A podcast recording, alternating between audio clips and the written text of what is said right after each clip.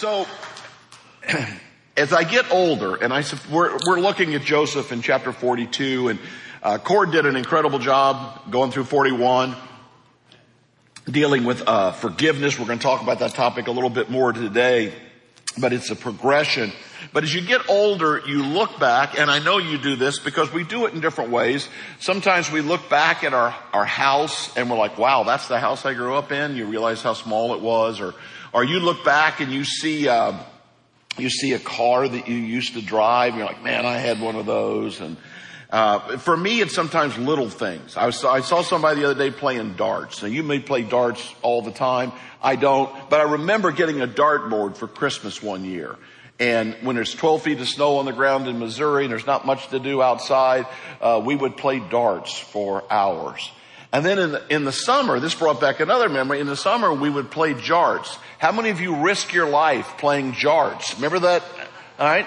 Uh, that was like, you know, it was like uh, horseshoes just between horseshoes and hand grenades. You know, it was right, uh, it was right there. And then they come out now. How many of you done this? The axe throwing. Oh yeah. All right. Axe throwing leagues. I mean, people got their own personalized axes. It's like bowling. It's it's crazy. But you don't make money unless you keep coming up with new ideas. So how many of you have done the new, the new one? Blindfolded archery. Anybody? Nobody's done this yet? You don't know what you're missing.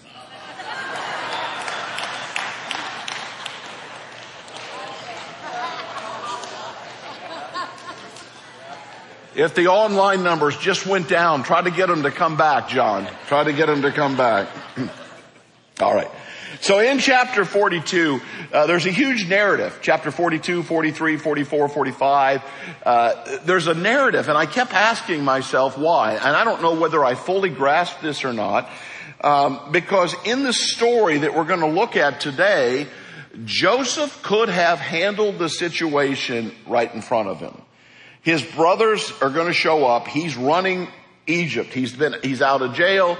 They've been through the, the uh, seven good years. Now we're two years into the bad years and things are rough. There's no food to eat, not just in Egypt, but in the world. So the whole world is coming.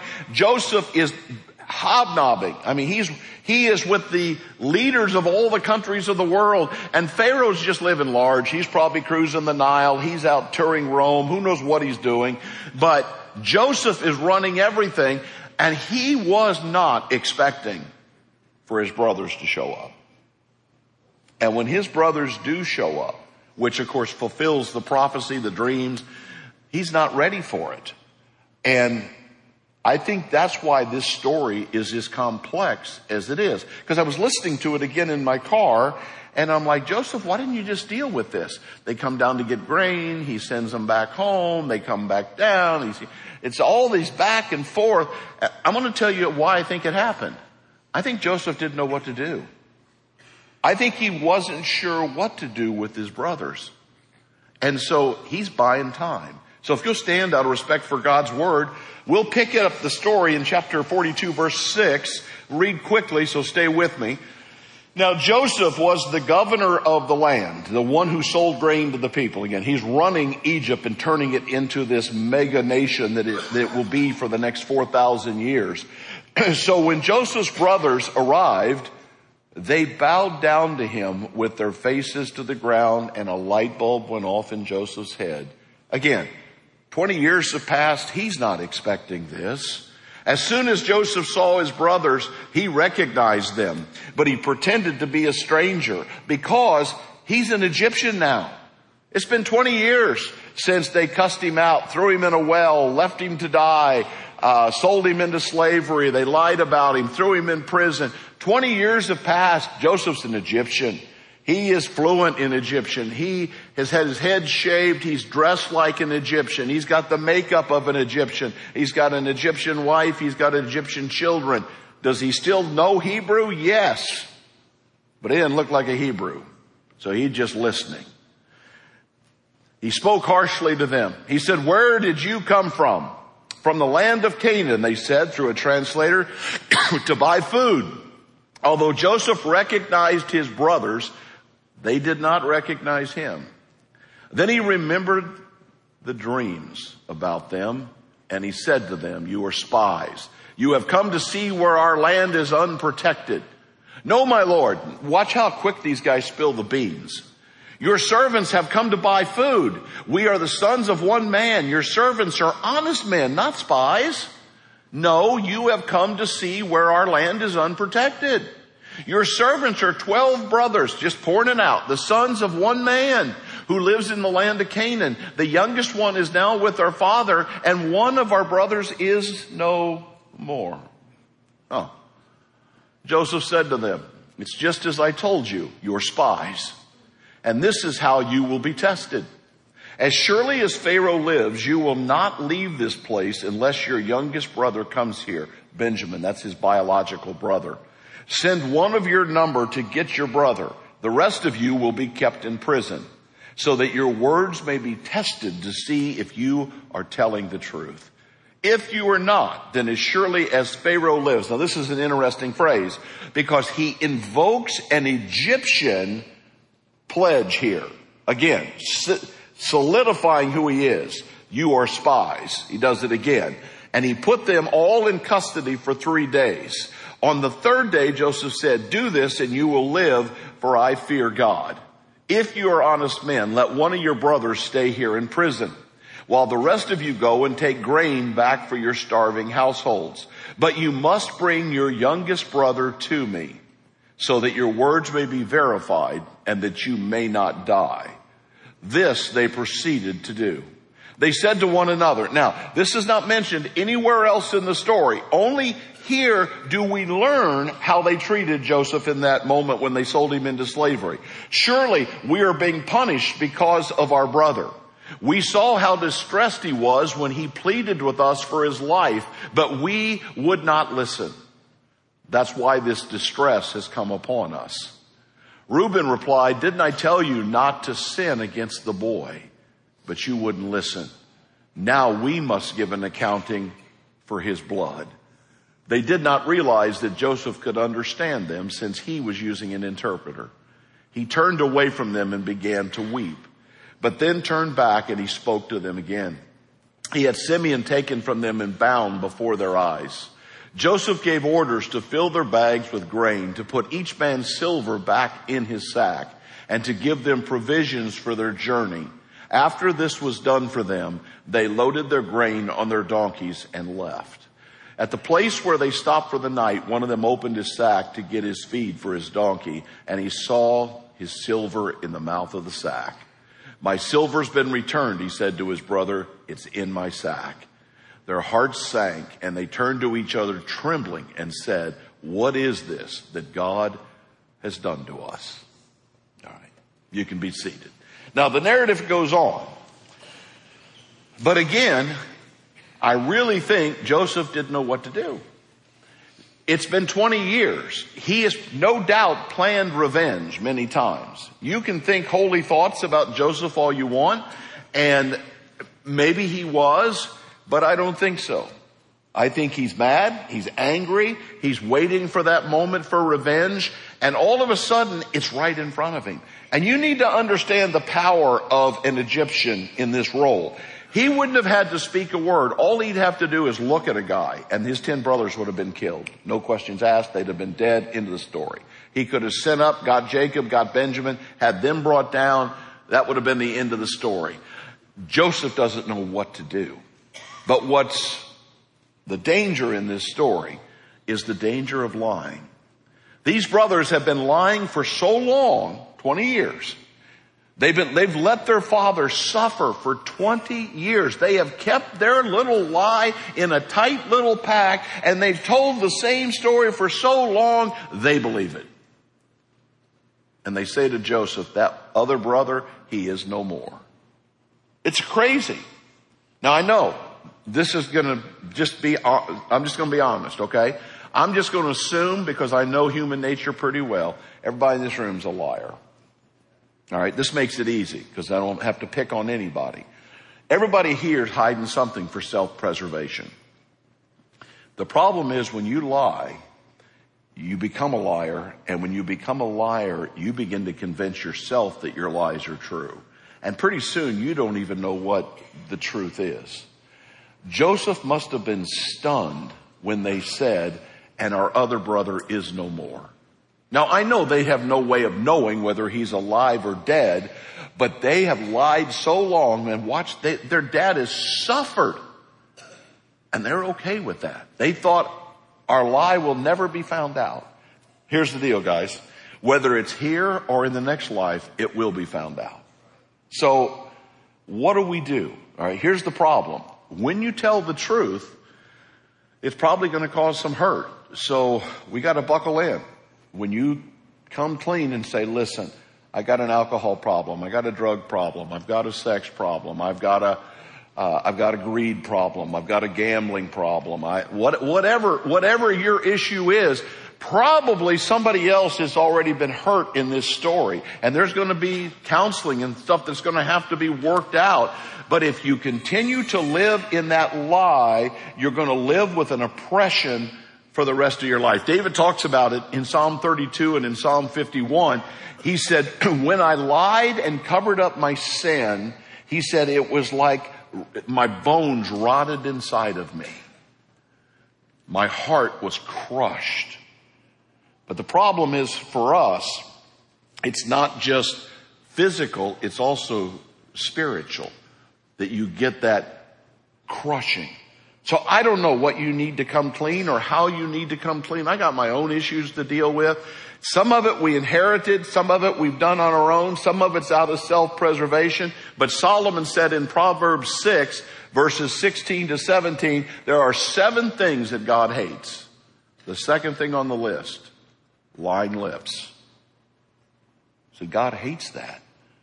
God just wants us to be honest and to tell the truth to one another. What would happen if you told the truth in your marriage, to your boss, to your children? It might hurt a little bit, but in most cases, I think people probably know the story anyway. Here Joseph standing there going, so I'm dead, huh? he already knows the story. But the danger of living in a society where lying is commonplace is a very dangerous place to be. When a man or woman's word doesn't mean anything, when you can't trust each other, it's a very bad place to be. Now, I'm not saying Tom Brady's lying. I'm just going to tell you this story, okay? But this is a quote from Tom Brady. Tom Brady's going to be working as an NFL commentator. All right. Now he says, he says, this is really out of my comfort zone. He said, and they're paying him, are you ready for this? $375 million to talk about football. And he says, this is really going to put me out of my comfort. How many would you, of you would be willing to be pushed out of your comfort zone right now to talk football? I don't care if you hate football. Would you do it for 375 million? I mean, you feel bad for Tom. You know, you feel bad. You know, here I thought, you know, I thought the Georges were heroes being out of their comfort zone, but I mean, what Tom's doing is, you know, such a sacrifice to listen. Here's the problem with lying. You may get away with it sometimes, but you'd be amazed how many times people know it and they're just like, all right, just let him go. But what would happen if we would just start telling the truth? And then Joseph's got a forgiveness problem. Why do I think he's got a forgiveness problem? Because he had two choices when they were before him. He could have immediately said, it's Joseph. Now he's going to do that. Two chapters from now and a trip or two back to Israel. He's going to do that. But not today. Not today. in fact, he calls them spies. He tells them they're liars and he puts them in jail for three days. I wonder if he put him in the same cell that he spent several years in. Maybe he just wants them to feel a little bit of what he felt. Maybe he wants to kill them. Maybe he's just trying to keep himself under control for a little bit. He does something, however, that's a good lesson for all of us. Sometimes you just got to step back from a situation. Sometimes you got to say, you know what, I'm not going to react right now because if I react right now, there's somebody's going to get hurt. Hopefully you're not thinking about killing somebody, but somebody's emotions get hurt, somebody's life gets destroyed, somebody's heart gets broken.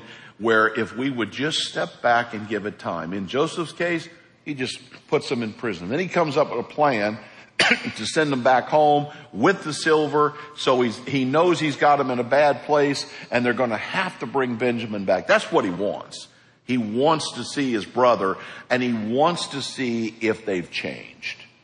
He wants to see if they're still the liars they've always been. But the point is, after 20 years, Joseph's still not ready to forgive them.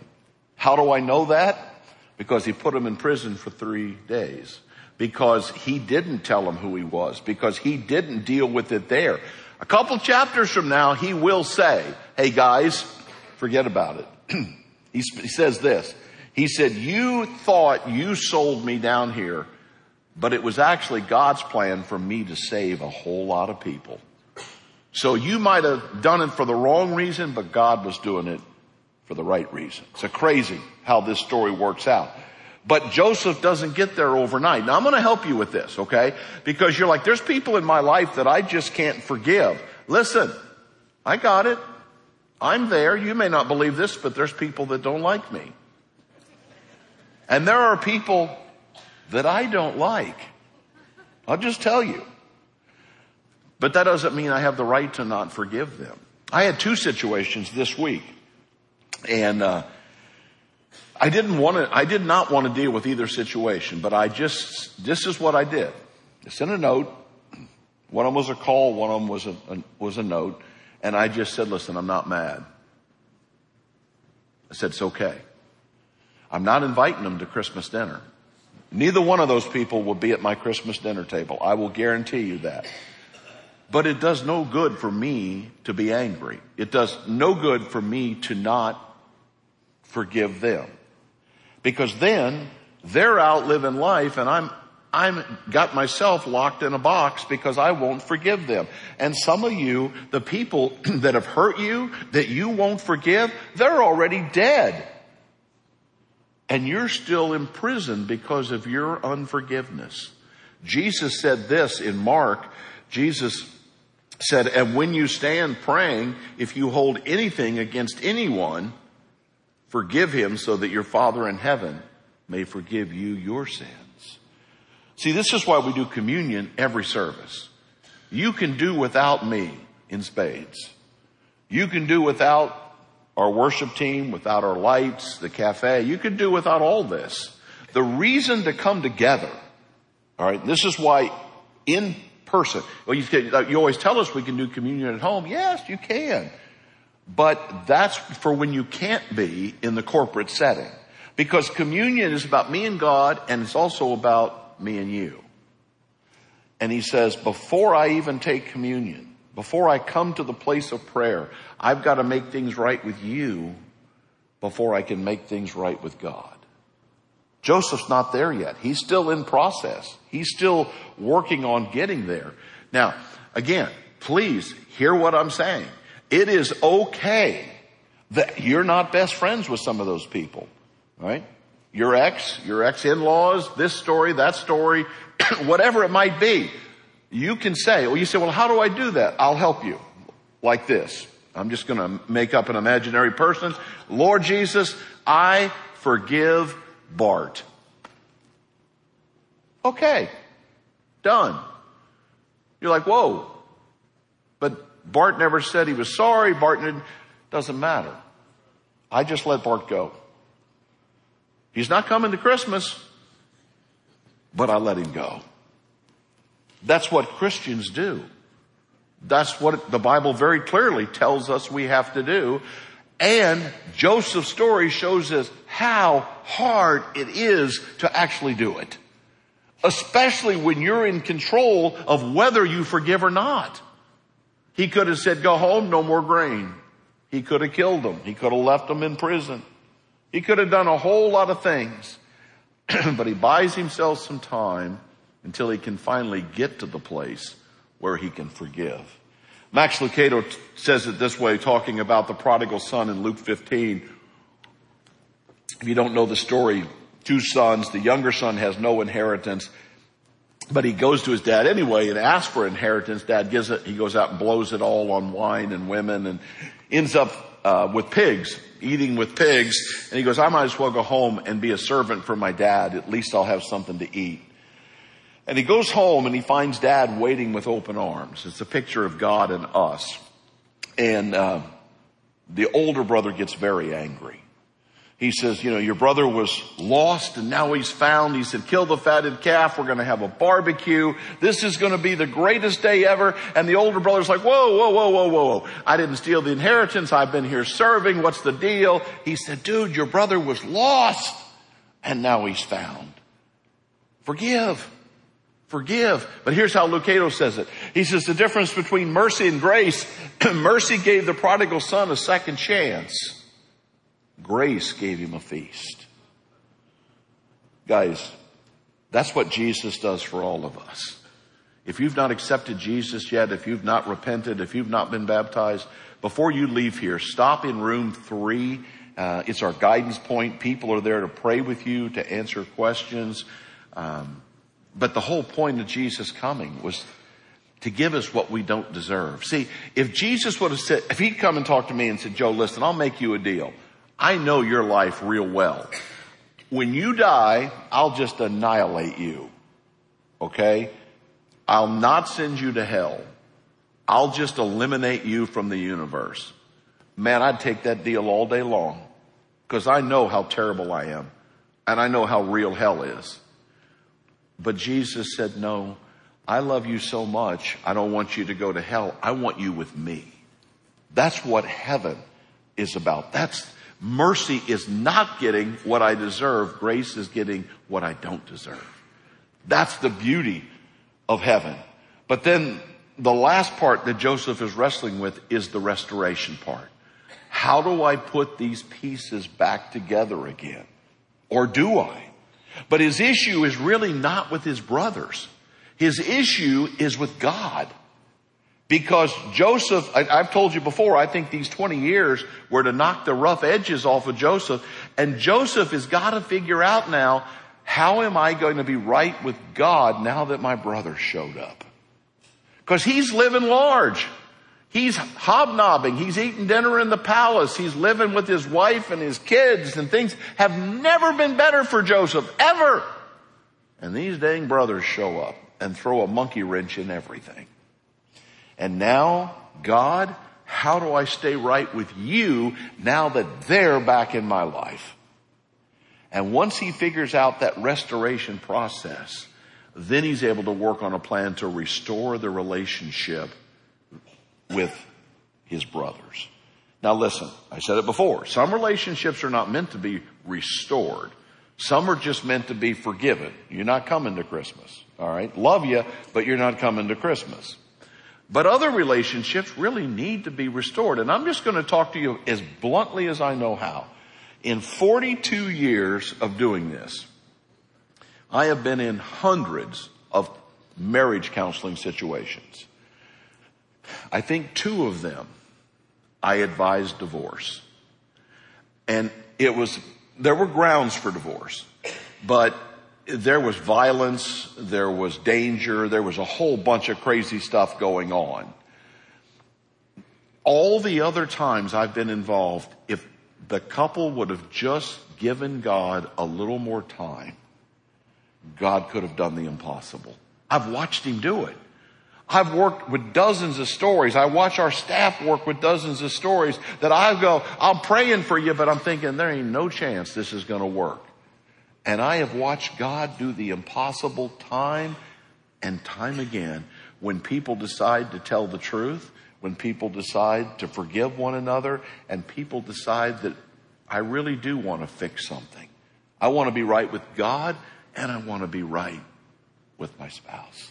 I'll finish with two stories. Mark chapter five, Jesus is on the eastern shore of the Sea of Galilee and there's a demon possessed man there full of hundreds of demons.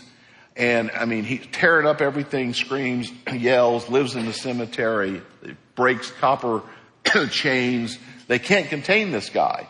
Jesus shows up, casts the demons out of him. The guy ends up being an evangelist. We don't have time for that right now, but the demons come out of the man and they beg Jesus to send them somewhere. Does anybody remember that story? Send us, send us into the pigs. Now, there's a whole theology we could go through here, but we're not going to. The demons, pay attention. The demons know how horrible hell is. And they would rather be in pigs than to be in hell. Now, here's the problem. Demons are believers. They're not followers of Jesus. So when I talk to people and they say, oh, I'm a believer. Okay, that, that, you're on the same level with demons. You're doing great. But you're not saved. You're not a follower of Jesus. That's a whole different level. But I think it's interesting to note that the demons were so afraid of hell that they begged to miss it. That ought to tell you something. But I'll finish with this because I have the privilege of leading you into communion. So they, in, in the NFL, there's a hazing that goes on for the new rookies. Now, don't feel bad for them because they've just signed a, some incredible contract and they got a $10 million signing bonus, probably just like what you got when you went to work at your job. And, uh, but it's customary that they will pick a, one of the most expensive restaurants in the city, wherever the team plays, and they go there and they will rack up a monster bill eating the, the best of everything, drinking the best of everything, and then they present the bill to the rookie. Here's one, here's one just recently. Uh, the tab for that night was $15,124.49. Now granted, you just signed a big bonus, but I don't care who you are, that's probably the biggest dinner tab any of you have ever seen. Yes? Alright? But some of you might be saying, well, if I had to, I guess I could figure out how to pay that. Alright, well let's add some numbers, make it 150,000. How about a million? 10 million? Eventually I'll put it in a range where you can't pay the bill. I'm guessing I got most of you with the first one. This is what we're presented when you step into eternity. You are presented with a bill like this because of your sin. And you say, I, I, I can't pay that. You're like, no, you can't. But Jesus already paid it.